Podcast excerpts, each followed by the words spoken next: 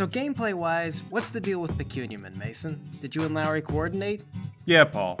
Lowry wanted to know people who could do all kinds of shady financial stuff for him, and I said he could know a guy, and if he wanted a favor, he'd have to do something in return.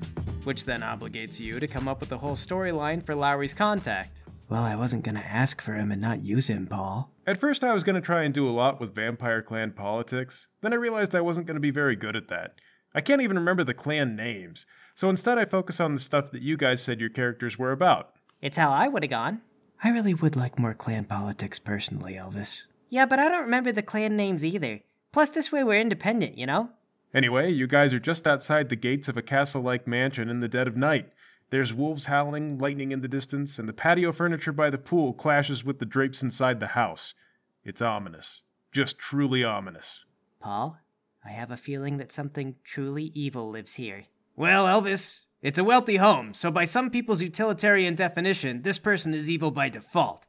There's no way they'll be able to independently justify all this wealth. Why, they could probably house a hundred homeless people, and yet I bet we won't find a single homeless guy in there. Except us, because we're homeless. I mean, if you don't consider the sewer to be a proper home. The city sure doesn't. But I mean more like a dark supernatural force. Of which type? Well, I guess a vampire. Or a Scooby Doo villain dressed as a vampire. It can't be a vampire. Vampires live in places like sewers and flats in the middle of the city. We would know, because we are one. And if there is a Scooby Doo villain, that means he has to be a nefarious third party trying to drive down the property value of the house. Are the two of you gonna hop that fence and steal that bottle of wine or not? Yeah, of course. We're just planning the details of the heist.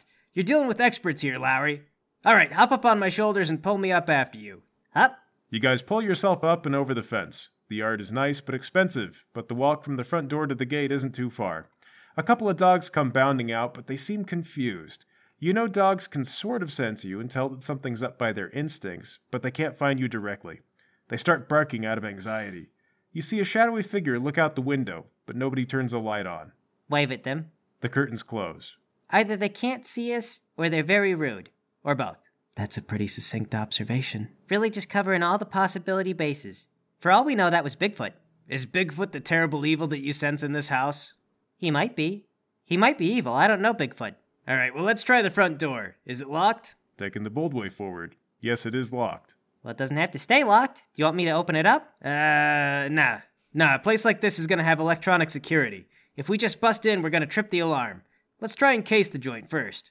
Mason, are there any security cameras or anything outside that are gonna spot us? To your surprise, no.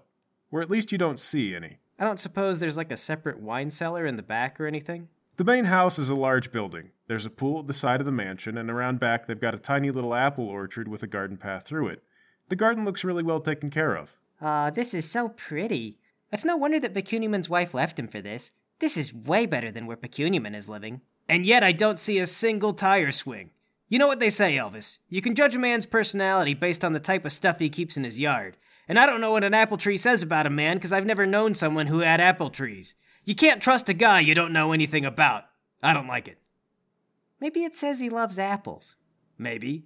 Or maybe it says he's a control freak who loves to control apples and control their growth and everything they do.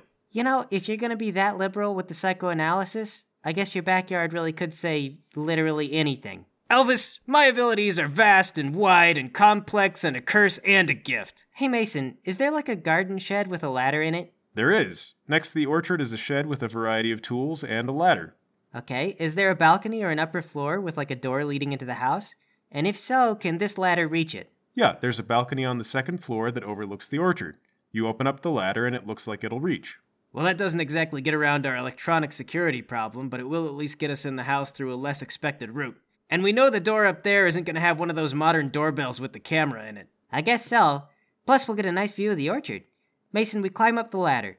When we get to the top, I'll pull it out and fold it up so nobody sees it just propped up against the house. Sure, pulling it up is kind of tricky, but with Paul's help, the two of you pull the ladder up behind you. We go in the house. Try and look for cameras on the way in. In you guys go. Lowry, what are you doing on the other side of the wall? Are you just parked out in front of the gates? I guess so. I'm probably playing a mobile game on my phone. In that case, a shadowy figure slides up next to the driver's side window. Of course, you can see in the dark, so once you get a good look at him, you see he's somewhat portly, he's bald, and he's got deep bags under his eyes. He's got a pencil mustache. He's wearing a pinstripe suit. He doesn't knock or anything, he just stares intently through the window. Roll down the window. Excuse me, I'm in the middle of a very intense game of Angry Flappy Bird Temple Jewel. It's a little awkward with you watching over my shoulder. Could you please move? Or at the very least, get in the back seat and watch my screen from there so you're not in the periphery of my vision? I'm so sorry, sir. It's just that you're in our driveway in front of the house, and the dogs are barking madly. Are you here to see someone? Oh, not exactly. I'm actually an assessment agent from the city. You know, just have to make sure you're still paying taxes on your property. It's the dead of night, sir. How can you even see the house? I have insomnia and I'm an early riser anyway. I planned to stay here until the sun came up and someone came outside. But I guess since you're here, I can do the questions anyway. Mason, I fish out some spare paper and a pen from Frank's glove compartment. What's Frank doing? Frank is letting you do the talking. Would you want him to do any different? No, Frank's doing good being quiet. Okay, so can you tell me how many bedrooms and how many bathrooms you have in the home? Do you have a badge, sir? It's not like the police. You don't get a badge. We don't even go in the house. You tell me what's in the house, and then I write it down, okay? Now, how many bedrooms and how many baths do you have? Six bedrooms, eight baths. Great. And do you have a finished basement? I assume that you do. Yes, a finished basement. Okay. Well, I still need to see the exterior, but that's not happening until morning. Can I ask you to go somewhere where the dogs will not bark so much? Ugh. How far away do I have to drive for the dogs to not bark at me? I believe if you head down the road, there is a gas station you can wait at. Fine. Get us out of here, Frank. I'll see you in the morning, sir. It's for the best, sir. Sometimes the wolves get travelers. You drive off, leaving the bald man in the suit standing alone there in the dark. Frank, how come you're not creepy and ominous like that guy? You want me to be? You could be. That guy had gravitas. Frank shrugs. Elvis and Paul, the two of you let yourselves into the house and find you're in a kind of library. There's a wooden floor and a lot of statues with a sort of old English church vibe. Tons of gargoyles and other carvings whose symbology is lost to time, probably making fun of someone the sculptor knew personally. Look for a closet. I want to put the ladder out of view. Uh, yeah, there's a sort of closet. It's full of boxes and the ladder fits in there. And no cameras? Still none, unless they're really well hidden. Pull out one of the books and see if there's a hidden passage. Like, just randomly, you just pull a book out? Yeah, I don't expect there to be one. It's like winning a lottery, you know, one in a million shot. Uh, sure. Paul, you walk up to the shelf, browsing through all these really old looking tomes. A lot of them have Latin on the back and other old languages you don't read. And then you come across a brightly colored red book with no label on it, and it looks fresher than the other books. You grab it, pull it, and then the bookshelf next to it slides away to reveal a hidden passage. Well, I will be a monkey's uncle. Whoa. Where's it go? It's a short passage. You follow it down the line, slide away a panel at the end, and then you're in the hallway.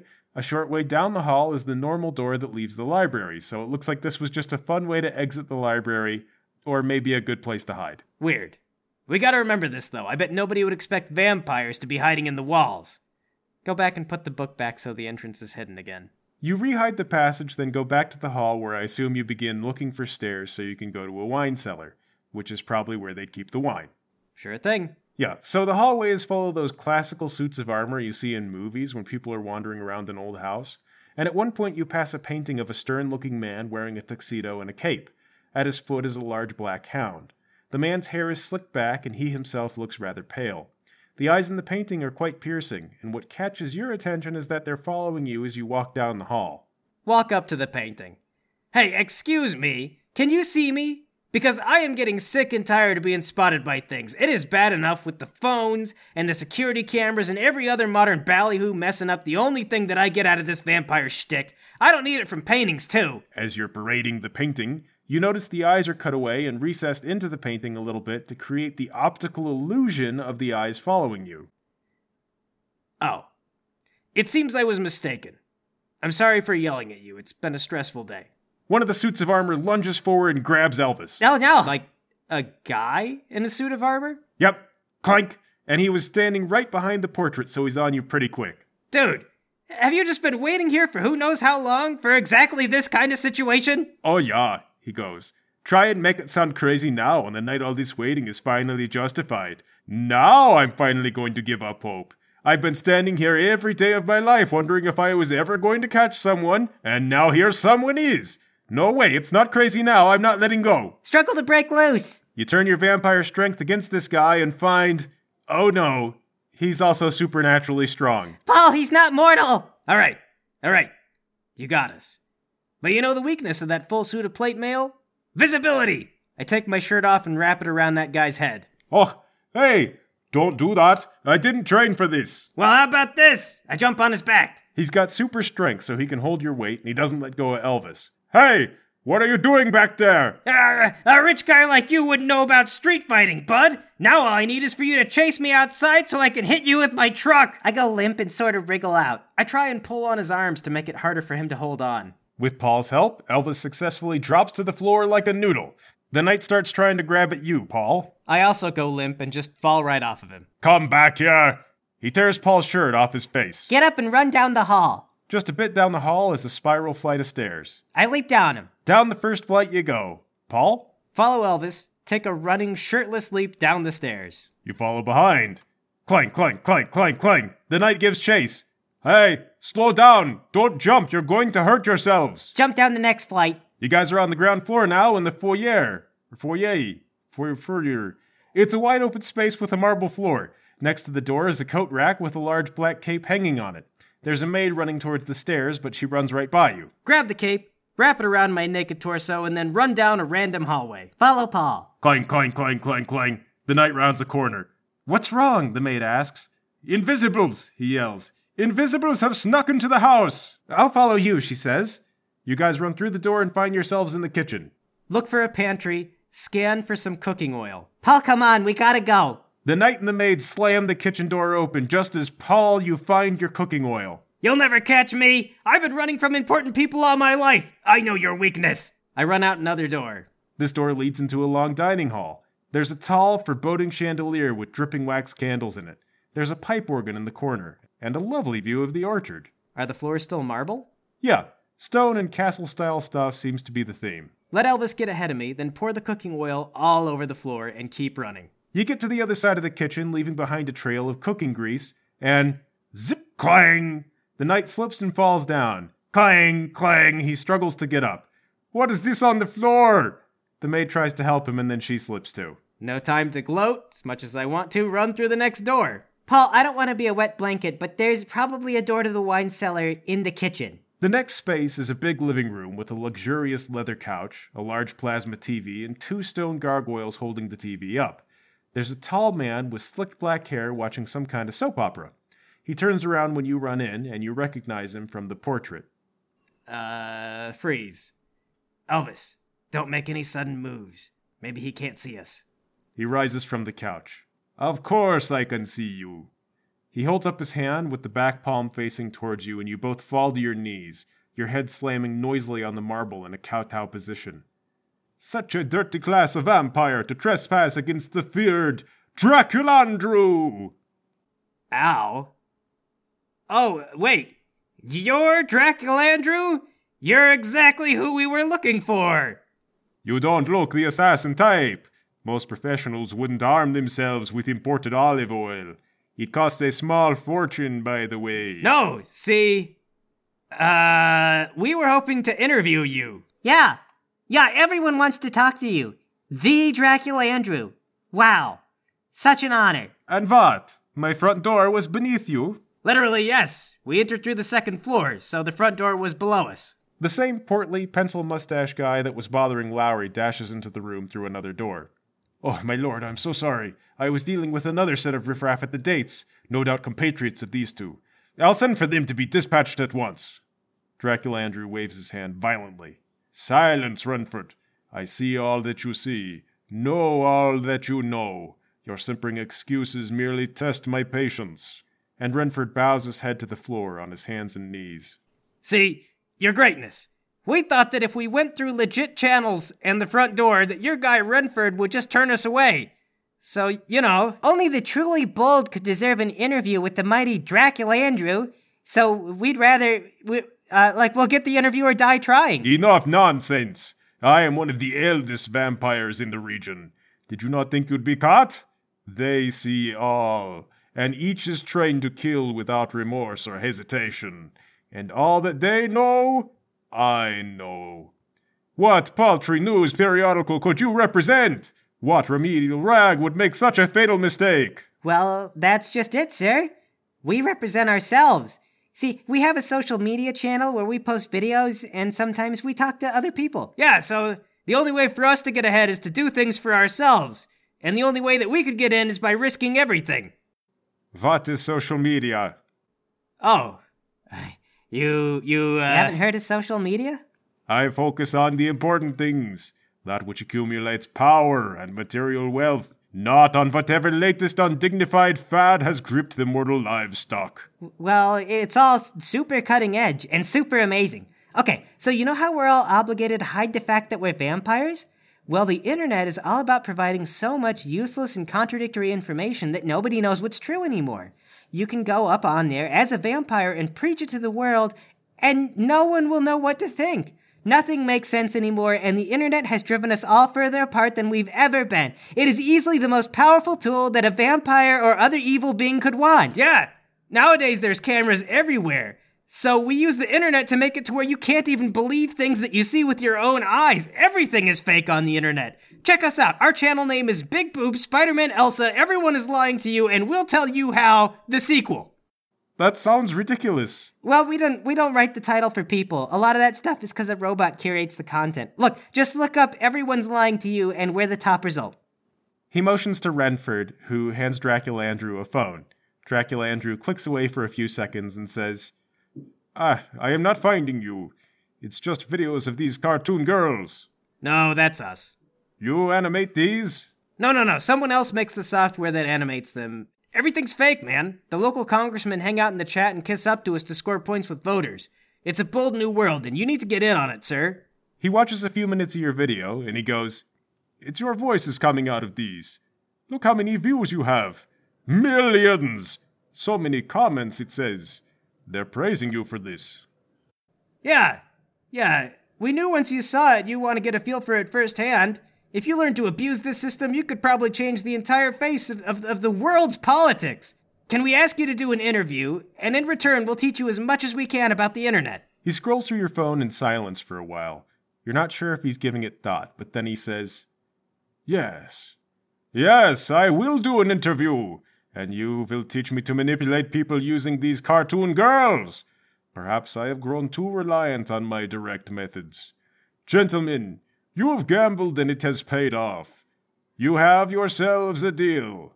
And you guys are released from his vice like psychic grip and can stand up again. Ah, great. Great. This went just like we planned it, just like we rehearsed. So, how do we do this, gentlemen? I guess you could come back to our place and do a show with us. We have the gear, uh, oh, although I'm gonna need to get a replacement headset, and I guess a third one for you. Renford, Arrange to get these men exactly what they need before tomorrow evening. He claps his hands and Renford runs off. You know, we, we've had a long day. We live clear across town and we're not opposed to staying in a hotel, but uh, we need to get there before the sun rises, you know? Say no more. You may stay in one of the guest rooms. You'll be provided with fresh meals at sunset. Oh, okay. Great. Then, if there is nothing further, Matricia will see you to your room. The maid that was chasing you comes in behind you right on cue, motions for the two of you to follow, and she leads you to a guest room. She shows you your beds and says, Please make yourselves at home, and do not hesitate to call on us for your desires. Then she leaves. Call Lowry. Hello? Lowry! So we're in. Sorta. We met the master of the house, Dracula Andrew. One or two of the guy's servants could see us, and Drac himself has an irresistible will. It wasn't an audience on equal terms exactly, but he's willing to do an interview for us. Mason, do I know who Dracula Andrew is? You do. You thought he was only a myth, but supposedly he's one of the reclusive vampire lords who pulls the strings around the area. He's pretty old, dating back to around the Byzantine era. It's not the oldest a vampire gets, but may the dark stars save you if you met one much older than him. Okay, Paul, you're positive you met the Dracula Andrew? Yeah, so he tells me and I wasn't exactly in a position to argue. What do you mean he's gonna do an interview with you? I mean, he's gonna do an interview. We pitched the idea and he went for it. I'm as surprised as anyone. You're gonna do big titty anime girl interview with one of the strongest vampires in the city. Yeah, and it's gonna be a heck of an interview. Are you gonna do it tonight? No, it's it's early. We're gonna do it tomorrow night. But I told Pecuniaman we were gonna do this stuff tonight. You told him a lot of things. You tell everybody lots of things, but he didn't tell us certain things that would have been really, really, really important to know. well, fine, Paul. I didn't want to get involved with the most powerful vampire in the city anyway. Look, man, you're the one who thought that Big Titty Cartoon Show was dumb. But you didn't realize it's a thousand times more sexy than private equity. What? You take that back. Never. Boobs are sexier than private equity. It's just facts. Take it. You take it back. You've never seen the true form of private equity. Neither of you. That's the whole point. Nobody knows what private equity really looks like. The mystery is what makes it attractive. Well, boobs are mysterious too sometimes. In particular to audiences in their early teens who've never really seen them. Who is our primary demographic? Oh my god. Blasphemy. I hang up on Paul. All right, Elvis. Well, then, I guess we'll go to bed and pick this up tomorrow. We go to bed.